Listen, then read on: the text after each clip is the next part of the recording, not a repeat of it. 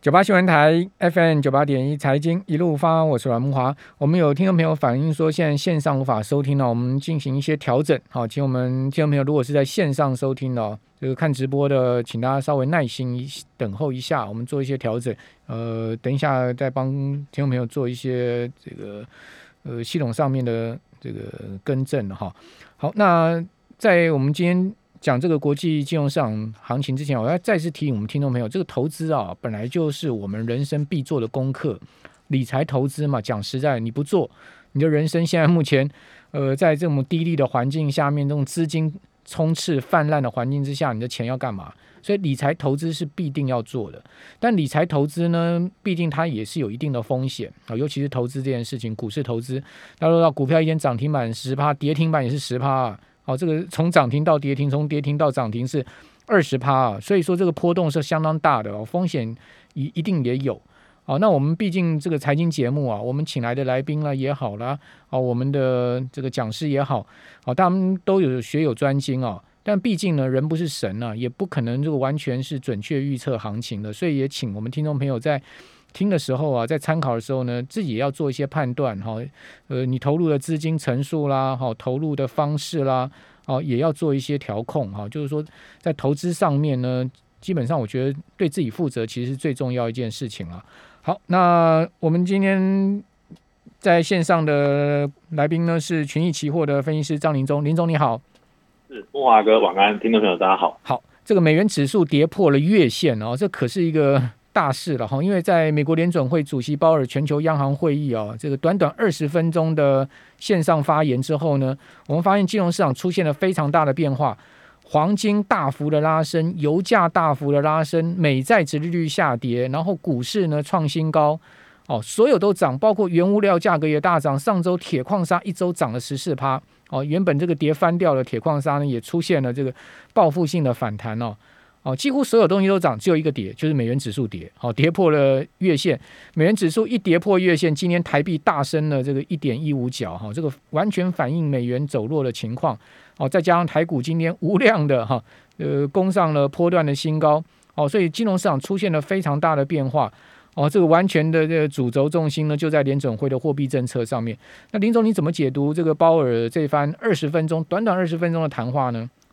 对，那其实，在上周的谈话相当有意思哈。他觉得说，这个呃年底啊会开始缩减这个购债，但是重点是距离这个升息的呃时间仍然非常遥远。那所以大家就会解读说，他可能就是呃这样的节奏可能稍微会慢一些，就是离购债到缩减购债到升息可能会拉得相当长。所以市场解读是相当的这个偏割，而且这个。华尔街普遍认为，在二零二二年我要升息的难度真的会比较高一些，嗯，所以美元其实就走弱。那美元大家都知道它是众矢之的啊，在前几个礼拜，其实它因为走的太强了，那我想雅股是先错，新兴市场先下跌，那欧美守的其实还不错了。那现在既然美元下来了，其实啊雅股已经反弹很长一段时间。那上礼拜的谈话很很有趣，就是他在书面演讲当中提到了七十一次的这个通膨。他花了大量的篇幅解释这个通膨啊是暂时的，然后他最后会还是要回到这个目标。代表现在联准会的目的其实不是通膨，应该是就业。就是就业的数据如果还不是那么好的话，它的这个资金缩紧的角度可能会再更慢一些。所以这个可能可以在这个礼拜五哦，非农就业数据公布的时候，大家可以看到这样的一个迹象。嗯，就是如果数据太差的话，对，我想股市还是会持续上涨，这可以留意一下。那数据太好呢，股市会跌吗？数据太好，在按照过去经验应该会跌，但其实现在也不一定。就如果市场反映的是这个 Delta 病毒稍微有点降下来，然后股市上涨的话，就只反映利多的那一边，那代表现在的真的是大多头啊，就只反映利多消息，不反映利空消息。嗯，好，我我想联总会它其实。对抗通膨有很强的这个工具啦，就是美元。它只要这个把美元拉高了，那个通膨所有原物料价格都下跌了，都大跌了。好，所以他他应该信心满满，认为说这个通膨它是可以 control 的。但唯独就是就业它很难 control，因为你不可能逼的人要去上工嘛，对不对？好，所以说在就业上面是变成是它。摆在这个第一位哈，这个作为货币政策最重要的指标了。那鲍尔也讲得很清楚啊，只要说在年底之前呢，这经济都还符合他们的预期的话，年底前他就会进行所谓的这个减债、缩减购债 QE taper。那林总，你觉得他时间点会放在什么时间呢？我想年底前购缩减购债应该是有可能的。不过我们知道资金呃联总会资金收紧大概有三三部曲，第一个就是缩减购债，那再来是缩表，那再来才是升息。这三个阶段每个阶段之间可能都会间隔呃六个月到一年之间不等。所以如果年底开始先说，因为之前大家是说一千两百亿美金嘛，那你等于是一个月是说一百亿一百亿美元左右。那可能年底十二，假设十二月开始好的话，那你离这个缩表可能在明年的呃六月份开始缩表，那到升息可能到二零二三年的 Q 二、Q 三都有可能。所以其实呃，投资市场可以稍微把目前针对资金要缩紧的这样恐慌，要稍微可以放下来一点。好，那这个台股今天再创破段新高，但是没量哦，今天成交量只有不到两千七百亿，你怎么解读呢？对，那其实台股也很有很有意思哈。那我就期货选择权的角度来看，这一波的低点其实是在八月二十号。那那天发生什么事呢？那天发生了这个逆价差突然放大到很大，我记得是到一百三十八点。那逆价差放大通常会有两种可能嘛，代表卖方很强。那卖方有两种两种人在做卖方，一种就是新的空单加入。那听众朋友可以听清楚，因为你现在手上可能没有画面，就是 第一个是。新空单加入，逆价差会变大。那再来就是多单大幅停损，逆价差也会也会变大。因为这两种方向都是大幅不计代价的去卖出，所以逆价差才会变那么大。那你可以观察一下那一天的市场的未平仓量其实是减少的，就是台子期的 OI 减少，那代表应该就是多单大幅停损。那我们都知道，如果你多单停损，这个指数反弹的这个几率相对就高一些，所以这个也可以让让我们来判断。这一波可能会谈到哪边？就是当这个现在的逆价差如果说到靠近正价差，而且这个 OI 又大幅的掉下来，那就代表空单大幅停损。那你只要空头死，多头就死了，就是这个盘可能就会往下。所以这个可以留意这样的征兆有没有发生。好，那以今天来讲，好像还没有，对不对？今天的逆价差是五十七点嘛，哈。所以逆价差还维持在六十点左右。您刚刚讲说八月二十号那天，我查了一下，那个逆价差真的很大哈，当天是一百四十八点的逆价差。哦，那是那今天是五十，到今天收盘是五十七点。那我们现在看到盘后啊，这个台子期继续涨嘛，好，所以逆价差如果算盘后的话又有收敛。好，这个现在目前台子期是涨涨了十六点，好，所以逆价差再有收敛。那另外我看一下 OI 似乎还是还是相对居高的情况，是不是？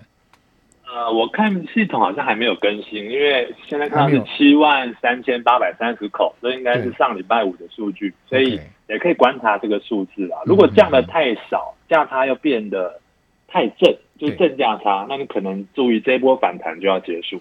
好。也就是说，期货如果这个拉的比现货猛的话，大家要稍微小心一点，对不对？是的。哦，就是说这个是一个很重要的参考的方向哦。如果说变成这个盘中转成正价差的话，你可能不要再追了。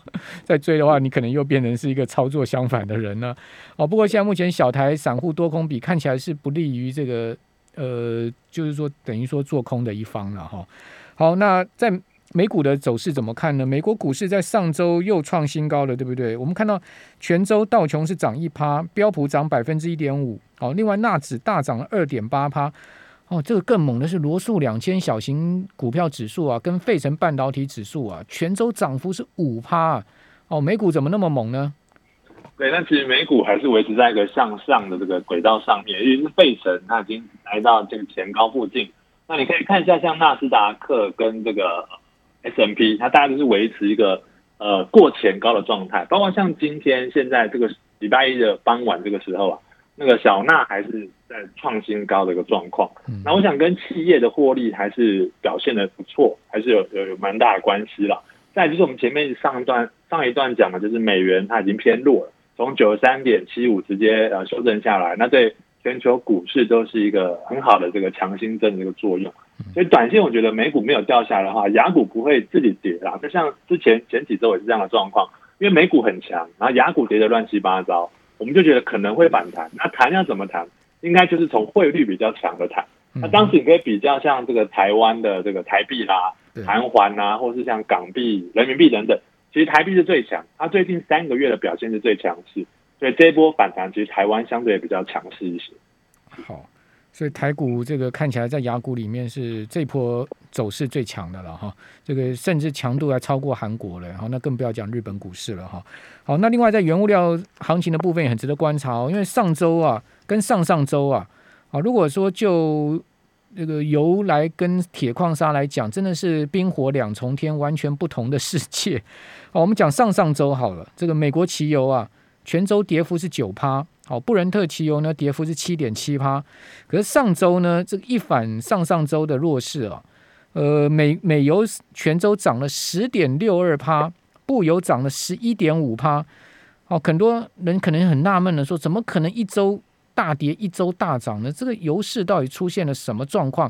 哦，单单美元因素吗？因为美元指数上周跌幅是百分之零点八的幅度了。我刚看一下，现在目前美元期货，呃，大概是止稳，好，并没有再继续往下探。不过，呃，因为上周的零点八的全周跌幅啊，使得美元指数跌破九十三点了，已经跌破了月线的支撑了。好，所以看看起来是有转弱的情况。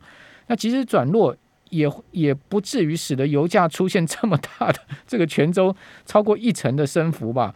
哦，你们看到美油收在每桶六十八点七四，又快回到七十块了。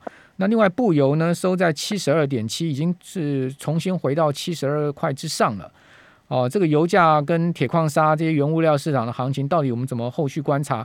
伴随着金价也重新回到了一千八百块之上啊，甚至回到了一千八百一十块之上。哦，这些原物料、贵金属，我们这边先休息一下，等一下回来，我们一并哈，这个全部来帮听众朋友做一个最新行情的解析。九八新闻台 FM 九八点一财经一路发，我是阮木华。我们现在访问的是群益期货的张英忠分析师。我们同时在本台 App 上面，各位可以听直播，我们的 App 也修复好了。好，另外您也可以在 YouTube 上面看我们的直播哈。好，那。这个刚刚我们也蛮多朋友在 YouTube 的直播留言板上问一些问题哦，我们在广告期间也跟各位做一些呃说明哈。好，那继续请教林中，就是说这些原物料怎么一周大涨，一周大跌呢？这个冰火两重天的行情到底是怎么回事呢？我们现在看一下那个油价，油价我想它跟这个指数类大概有很大的一个正相关。嗯，研究过大概有八十五趴，像跟这个 S M P 或者纳斯达克是同方向。对，所以当这个美元下降的时候，这个股市上涨，油价跟着上来。那油在这几天还是有一个利多因素啊，就是有一个飓风，它靠近了美国这个墨西哥湾呢。对，那使得一些生产商开始这个停产。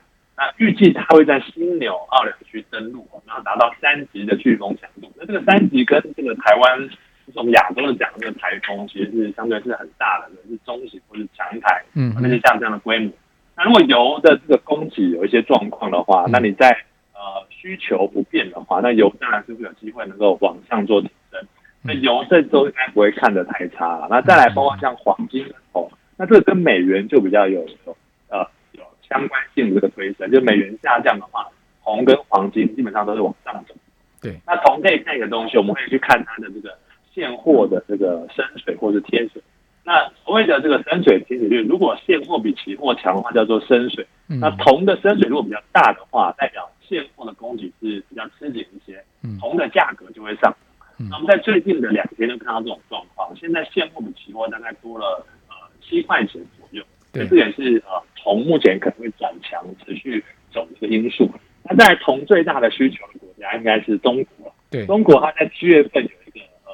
这个工业利润率哦，它年增是十六点四%，是那有六成的企业这个获利是增加的，那代表中国的经济其实，在呃大家感觉好像很差，那其实，在往下过程中是一个稳中透强的这种呃味道。那排除这些人事的因素太多之外，其实表现还是不错。那现在就会使得这样这样的铜啦、铁矿砂这样的那个商品表现会比较好一点。好。那我们来看一下那个刚林总所讲的价格变动哈，上周啊，奇铜啊、奇铝啊这些价格全周涨幅大概是四趴左右，好表现的相当不错哈，但没有铁矿砂表现的这么好，铁矿砂是大涨十四趴，但因为本本波段哈，铁矿砂是暴跌了，哦，从这个高点呢，铁矿砂每吨呢两百多块钱美金呢。跌到了低点哦，这个跌了四成啊，这个真的已经不是所谓的熊市了，是一个暴跌。短短一个月的时间，铁矿砂的这个价格可以跌掉四成。那当然，上周一周铁矿砂就反弹了十四趴哦。那另外呢，金价呢也收复了一千八百块美元一盎司啊，这个收在基金价格收在上周五是收一千八百一十九哦，这个单日涨幅是一点四趴，这个对金价来讲啊，这一天涨一趴多已经是大行情啊。哦，全周涨两趴，哦，是连续三周的金价的走高。哦，所以在这样的状况之下呢，我们看到一些指标的原物料价格呢，全部的大涨啊。那这个指标的原物料价格大涨，后面还会继续再往上升吗？林总，您的看法？对，那我觉得目前看起来啊，美元的走势还是相对的重要。那如果美元真的比较差的话，其实黄金大概还是有一些，黄金跟铜大家都有机会能够持续的往上。那因为油受到的这个呃外在的因素可能比较多了，包括像 OPEC 或是这个 OPEC Plus 的这个增产减产，所以我觉得油价如果弹上来，你应该稍微可能保守以对，不要再去追高。那可能在这个，例如说布林通道的下端去买进是比较 OK 的。那黄金跟铜原则上大概偏多不变啊。那偏多到什么时候？就是开始进行紧缩或是升息的时候，你就要特别小心。好，那刚刚谈到 OPEC 跟 OPEC Plus 啊，这个礼拜就要召开第二十届的部长会议哦，也是本周啊很重要的呃这个前瞻的一些会议，包括财经数据。那这个礼拜哦比较重要的财经数据有中国国家统计局要公布出来的制造业的采购经理指数，啊，另外英国、德国。美国也都要公布八月的制造业采购经人指数，还有美国八月的 ADP，跟刚才林总讲到最重要就在周末要公布出来的非农业就业数据，这个是绝对关系到这个股票市场的。这个非农如果说呢，呃，就业数据在九十万到一百万人的话，哇，那这个对股市来讲可能就比较大的压力了哈，因为毕竟联总会应该就没有什么借口啊，这个要再延缓这个 QE taper 这些行动了哈。好，所以这是在。这个国际上面哈，另外在台股上面，我们刚刚讲了哦，周二就八月三十一号，大家注意哦，这 MACI 的季度权重调整啊，盘后会生效哦。另外呢，呃，日盛金周二会召开股东会哈，富邦金预计会取得实质的经营权哦。中经院周三也会公布台湾八月的 PMI 指数，好预估然后连续十个月的扩张。哦，所以这礼拜主要的重点呢，就在我们刚刚讲的这几个事件上面。那当然，法说会啦、股东会啦，还是很多啊，以及某些呃，这个八月三十一号就是呃八月的最后一天了，明天呢是中钢的除夕，好，中钢除夕也是重头戏了哈。哦，这个这礼拜林总你怎么看这个国际上这些财经重要大事呢？你会比较关注哪一些呢？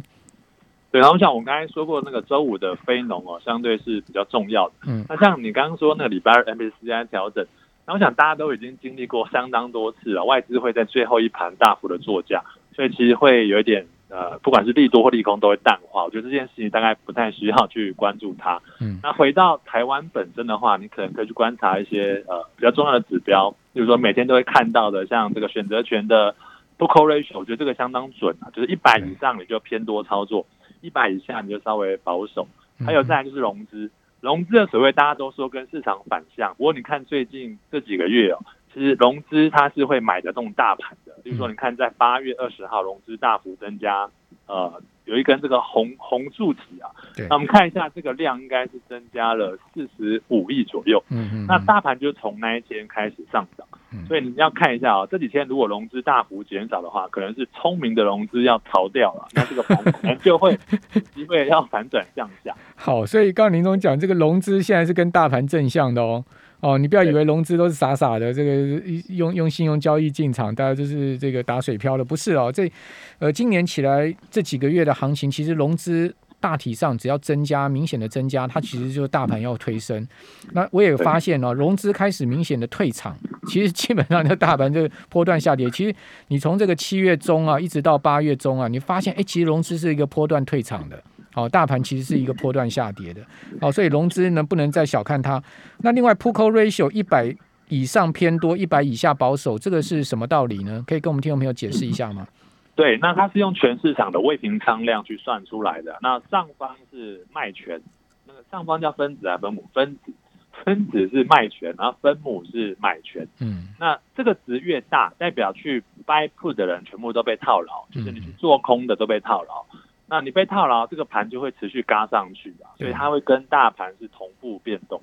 那你反而你是买买权的话，你随时都会停利出场，所以你的扣会越来越少，就全市场的扣越来越少，然后 put 越来越多，那大盘是持续要偏多看待。嗯，对。好，所以这又是一个散户反指标，跟那个小台散户多空比是一样的。哦，这个散户，那为什么期货市场散户都会做做错方向呢？这个你你在期货市场这么多年的经验告诉我们，散户要在期货市场怎么样才能获获获利呢？对，其实散户我们有观察过，那散户我我又把它分成两大类，一种是做主观交易的，一种是做城市交易。嗯嗯，你可以看到前几个月其实小台多空比蛮准的哦，它跟大盘也是同方向变动。OK，那代表那个可能是很多城市交易是做小台子的。嗯，那如果你是做主观的话，通常是赔钱居多了，因为大盘在最近上涨，他们会想要放空。嗯，那如果在下跌，大家会想要做多，他们就会跟市场完全做逆势。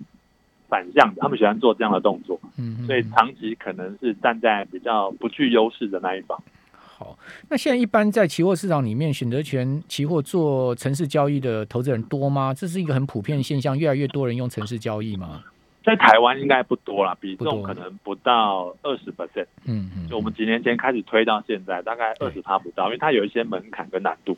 嗯，对。那城市交易有什么好处呢？或者说它有什么不呃这个？我们需要注意的可能是呃，这个呃好或坏呢？它的我觉得它好处应该大于坏处了，就是它第一个它不带情感，那保有纪律。对，那你在行情对的时候，通常一定会对边。对，而且像现在有夜盘嘛，你刚才下午三点开盘之后，嗯，你只要到明天早上五点这个盘才会收。那正常人不可能用人工一直盯啊，这样你就算赚，对啊，太累了。嗯，就算赚到钱，你也没有命花，这个是不太对的。赚到钱没有命花，这是说的好。赚了钱交给电脑去盯。对，OK。那那这个电脑盯用程式操作会不会有出错的问题呢？哦，除非你家里的电脑断线，可能才会遇到一些状况。那原则上，我觉得算是挺稳定的。好，这个大家如果对城市交易有兴趣的，也可以多了解了。好，就是说，我觉得金融市场任何交易策略，或者是说商品啊，我们多了解总没有坏处。好，我们多了解可以多一些我们对金融市场更深入的这个认知。好，我们非常谢谢权益期货张林忠分析师哦，再次接受我们的访问。